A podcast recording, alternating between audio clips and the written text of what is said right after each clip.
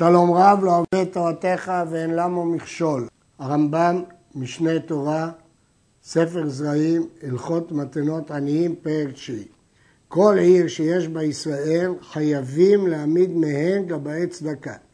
אנשים ידועים ונאמנים, שיהיו מחזרין על העם מערב שבת לערב שבת, ולוקחים מכל אחד ואחד מה שהוא ראוי ליתן, ודבר הקצוב עליו, והם מחלקים המעות מערב שבת לערב שבת, ונותנים לכל עני ועני מזונות ומספיקים לשבעת ימים, וזוהי הנקראת קופה של צדקה. וכן מעמידים גבאים שלוקחים בכל יום ויום מכל חצר פת ומיני מאכל ופירות, או מעות ממי שמתנדב לפי שעה, ומחלקים את הגבוי לערב בין העניים, ונותנים לכל עני ממנו פרנסת יומו, וזהו הנקרא תמכות. כל עיר שיש בה ישראלים, יהודים, צריך שיהיו בה שני מושגים, קופה של צדקה ותמחוי. לצורך זה יש למנות גבאים מאנשי העיר, אנשים ידועים. הרדווז מפרש שמכירים אותם כדי שייתנו להם, אבל אפשר לפרש ידועים כמו ידועים לשבטיכם, כמו אנשים נאמנים שסומכים עליהם, נאמנים, ויש שני מושגים. קופה, מחזרים על העם מערב שבת לערב שבת, וכל אחד נותן סכום לפי מה שהוא מתאים, שמין אותו, את עושרו, את עוניו, קובעים כמה הוא צריך לתת, ומחלקים לעניים לשבוע ימים, צריך להחליט כמה כל עני צריך לקבל. לעומת זאת תמחוי זה דבר יומי, לוקחים מכל חצר, פת או מזון, דברים שצריך אה, במקום לתת לעני שבא ואין לו מה לאכול, ולפעמים אנשים גם נותנים כסף, אבל לא כמו הממון שהם נותנים לקופה, שזה מעין תרומה שבועית קבועה, אלא לפי שעה הם נותנים, במקום פת נותנים אה, ממון. מעולם לא ראינו ולא שמענו בקהל מישראל שאין להם קופה של צדקה. אבל תמכוי, יש מקומות שנהגו בו ויש מקומות שלא נהגו. כלומר, בכל קהילה בישראל הרמב"ם מצא שיש קופה, אבל תמחוי שאוספים כל יום ומחלקים פרנסת יומו של עני, זה יש כאלה שנהגו ויש שלא נהגו. והמנהג הפשוט היום, כלומר, המנהג שהתפשט, איננו כמו שתיארנו בהלכה א', שיהיו גבי הקופה מחזרים בכל יום, ומחלקים מערב שבת לערב שבת. המנהג היום שונה קצת, הוא מעין שילוב של קופה ותמחוי, דהיינו שהגבאים לא מחזרים רק בערב שבת, אלא בכל יום הם מחזרים, גובים מעות, אבל החלוקה היא כפי שהיה נהוג קודם, דווקא בערב שבת. בתעניות מחלקים מזונות לעניים, וכל תענית שאכלו העם ולנו ולא חילקו צדקה לעניים, הרי אלו כשופכי דמים, ועליהם נאמר בקבלה בספר ישעיה, צדק ילין בה ואתה מרצחים. במה דברים אמורים? בשלא חילקו הפת והפירות שאוכלים בהפת כגון תמרים או ענבים, אבל אם יחרו המעות או החיטין, אינן כשופכי דמים. הגמרא במסכת ברכות אומרת, אגרא דתעניתא צדקתא. השכר שמקבלים על התענית זה חלוקת הצדקה לעניים כדי שיוכלו לאכול במוצאי היום. וכותב המאירי, כבר ידעת שהתעניות נתקנו מפני תשובה, לא שק ולא תענית גורמים, אלא תשובה ומעשים טובים. לכן תכלית התענית היא צדקה. ואם לא חילקו את הפרנסה של העניים, הרי הם כשופכי דמים, כי העני לא יהיה לו מה לאכול בסוף היום. אבל אם יחרו את המעות או החיטים, הם לא כשופכי דמים, כי זה לא דחוף כל כך כמו הלחם. והתבלין, הלפתן, הלחם והלפתן. הקופה אינה נגבית אלא בשניים, שהם עושים שררה על הציבור בממון בפחות משניים. ומותר להאמין אחד על המעות של הקופה, ואינה מתחלקת אלא בשלושה, שהוא כדיני ממונות, שנותן לכל אחד די מחסורו לשבת. התמחוי נקבע בשלושה, שאינו דבר קצור, הוא מתחלק בשלושה. ובכן, בקופה יש שלושה שלבים, שלב הגבייה, הנאמנות והחלוקה. בגבייה צריך שניים, כי זאת שררה. לקחת מכל אדם את הסכום שקצבו לו, זאת שררה ולכן צריך שניים. גם בחלוקה צריך שניים, כי גם זאת שררה לחלק אבל אה, בחלוקה עצמה לא מספיק שניים, כיוון שלמרות שזאת שררה, אבל זה גם דין, זה לא רק שררה, מכיוון שאנחנו קובעים כמה לתת לכל עני, זה דין, והדין הזה צריך להיות בשלושה. אבל בנאמנות, לשמור את המעות של קופה, פה מספיק אדם אחד שישמור אצלו את הכסף. לעומת זאת התמחוי, גם הגבייה וגם החלוקה בשלושה. מדוע? כי הגבייה היא לא סכום קבוע. כיוון שהגבייה היא לא סכום קבוע, לכן אה, צריך גם בזה שלושה, כי זה דין. גם בגבייה עצמה היא דין. הסיבה שאמרנו שגביית צדקה היא שררה, מכיוון שיש דין שממשכנים על הצדקה, אפשר לחייב אותו לתת צדקה, לכן זאת שררה. התמחוי נגבה בכל יום, והקופה מערב שבת לערב שבת, והתמחוי לעניי העולם, והקופה לעניי אותה עיר בלבד. כבר אמרנו שהתמחוי נגבה בכל יום, והקופה מעיקר המנהג נקבע בערב שבת. אמנם הרמב"ם אומר שהתפשט המנהג שהקופה נגבית בכל יום, אבל עיקרה זה מערב שבת. אבל יש הבדל גדול, שהתמחוי הולך לעניי עולם, והקופה לעניי אותה עיר בלבד. הדינים הללו מפורשים בתוספתא בפאה ובגמרא בבא בתרא. הרמב"ם אה, ממשיך. רשאים בני העיר לעשות קופה תמחוי ותמחוי קופה ולשנותם לכל מה שיצאו מצורכי ציבור ואף על פי שלא ייתנו כן בשעה שגבו. רשאי הציבור, אם יש תועלת, וזה לדעת אנשי העיר, לשנות מקופה לתמחוי, מתמחוי לקופה.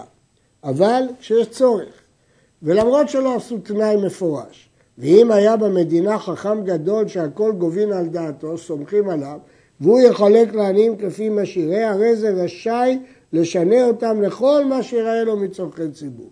הוא רשאי על דעת עצמו כי הם נתנו מראש על דעתו. כיוון שהם נתנו מדעתו, הוא יכול לכל מה שיוצא מצורכי ציבור. נדגיש שהרי מיגש במסכת בבא בתרא כותב שהשינוי אפשר רק מקופה לתמחוי ותמחוי לקופה כי אם צורך עניים, אבל לדברים שאינם צורך עניים אסור. אבל הרמב"ם נראה לכאורה לא כך, כי הרמב"ם כותב פה מפורש שמותר לכל דבר מצורכי ציבור או מצווה מן המצוות.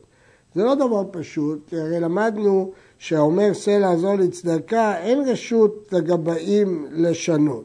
כנראה שהדין של קופה הוא שונה, כי מראש כשנותנים על דעת הקופה, אז הם נותנים על דעת כדי לחלק. מה שאמרנו חכם גדול, לא הכוונה דווקא החכם הגדול ביותר שיש בעיר, אלא החכם שהוא אחראי על ענייני צדקה. יש להעיר שמה שאמרנו על התמחוי, אמרנו מקודם שהתמחוי צריך לגבות אותו בשלושה, למה? כי אינו דבר קצוב. כנראה שההסבר הוא שהם צריכים לקבוע במקום כמה נותנים, זה לא דבר קצוב, זה לא סכום קבוע שנותנים בכל פעם.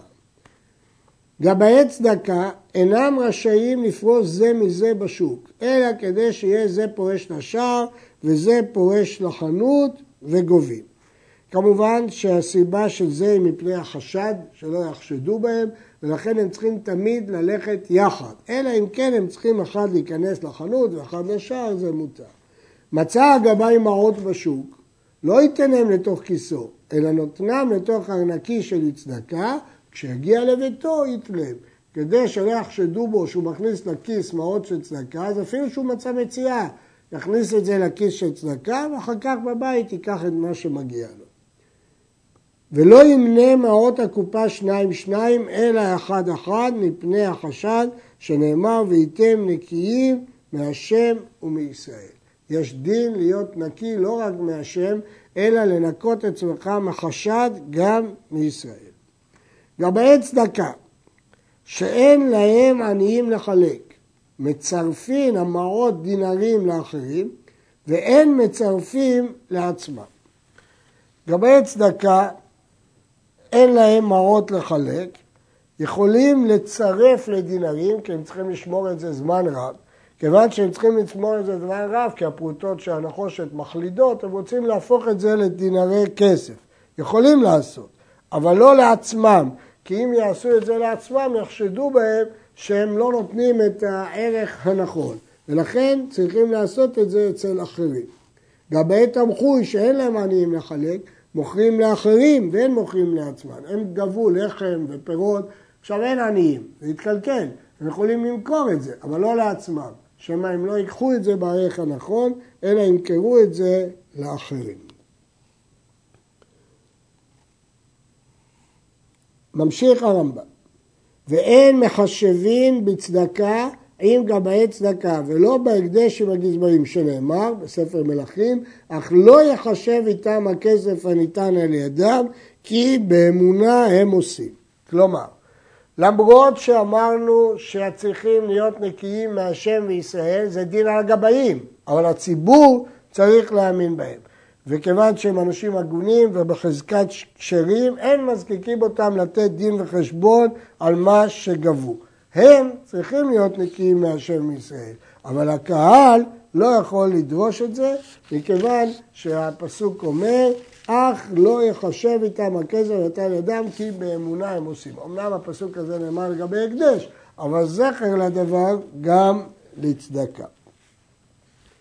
גבאי, מי שישב במדינה שלושים יום, כופין אותו ליתן צדקה לקופה עם בני המדינה. ישב שם שלושה חודשים, כופין אותו ליתן התמחוי.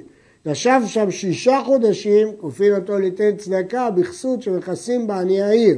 ישב בה תשעה חודשים, כופין אותו ליתן צדקה לקבורה שקוברים בה את העניים ועושים להם כל צורכי קבורה. אם כן, אה, ממתי אדם נחשב להיות כאנשי העיר? כדי ליתן אה, צדקות שונות. כן, יש כאן סוגי צדקות שונות. קופה, תמחוי, צדקה לכסות וצדקה לקבורה. והרמב"ם מדרג את זה לקופה 30 יום, לתמחוי שלושה חודשים, לכסות שישה חודשים ולצורכי קבורה תשעה חודשים.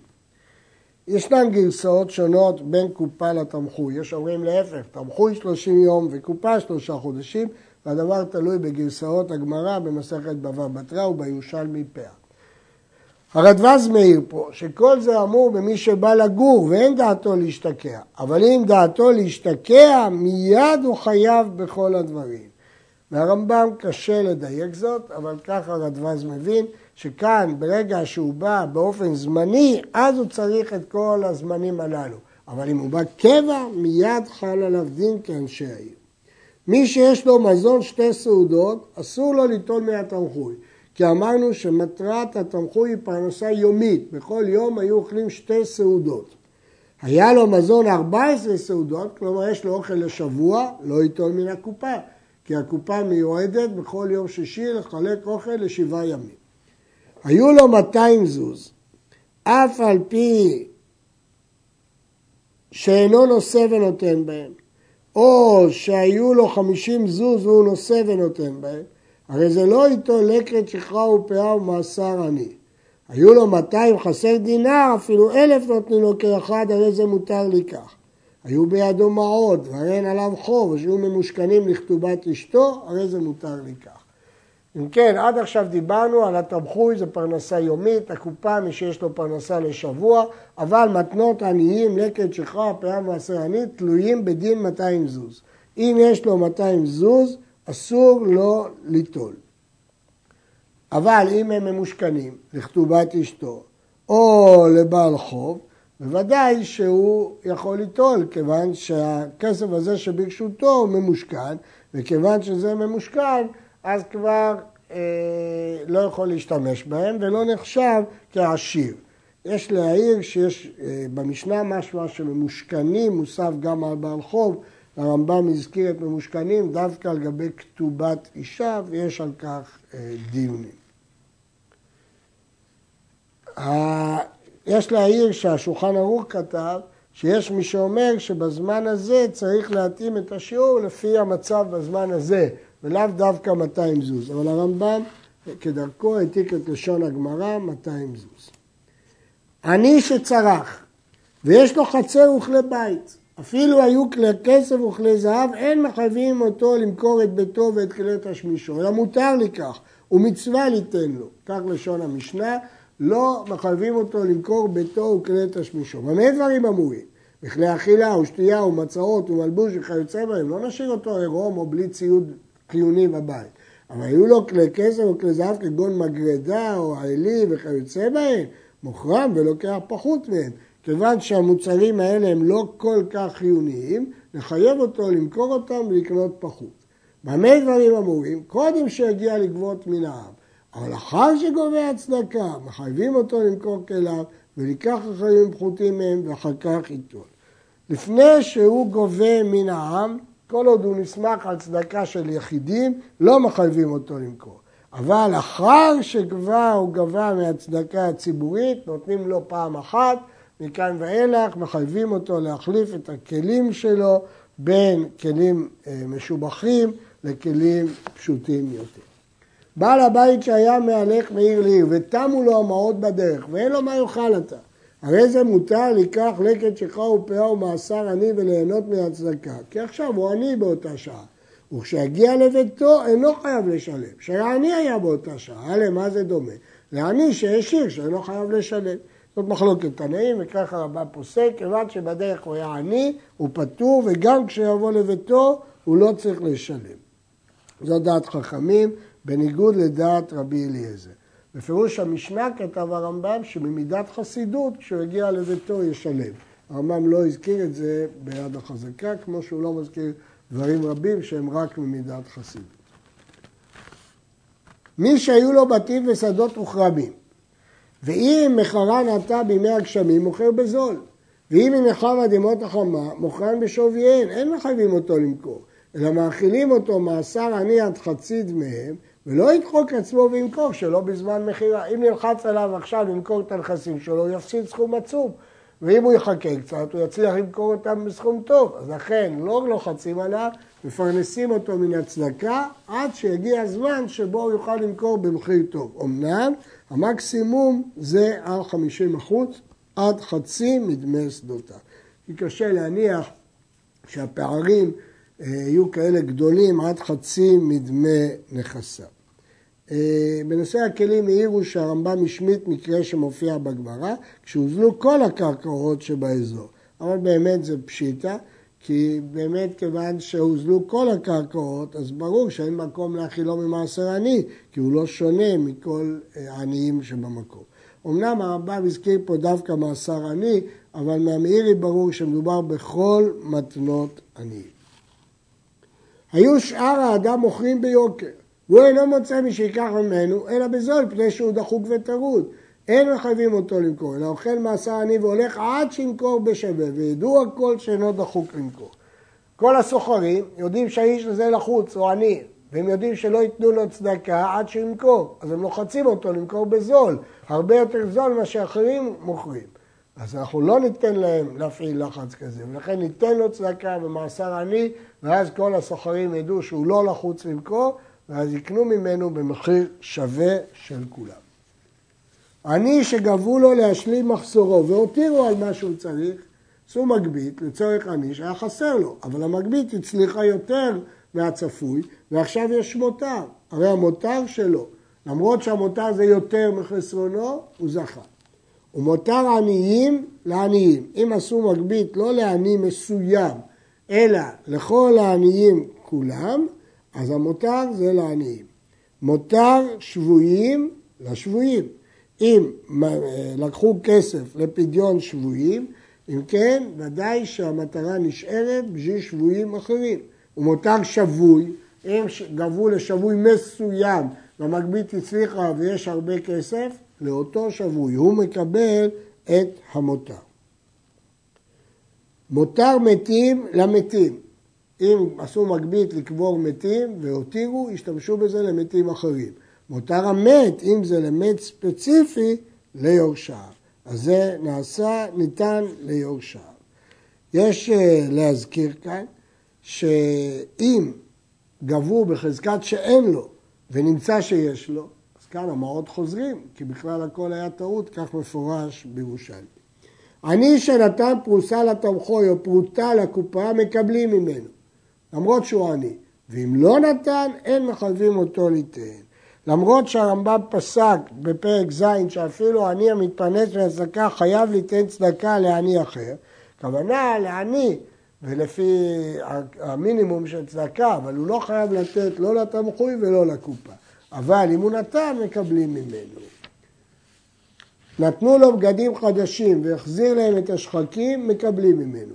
ואם לא נתן, אין מחייבים אותו ליתן. לא מחייבים אותו לתת את הבגדים הישנים שלו תמורת הבגדים החדשים שהוא קיבל. עד כאן.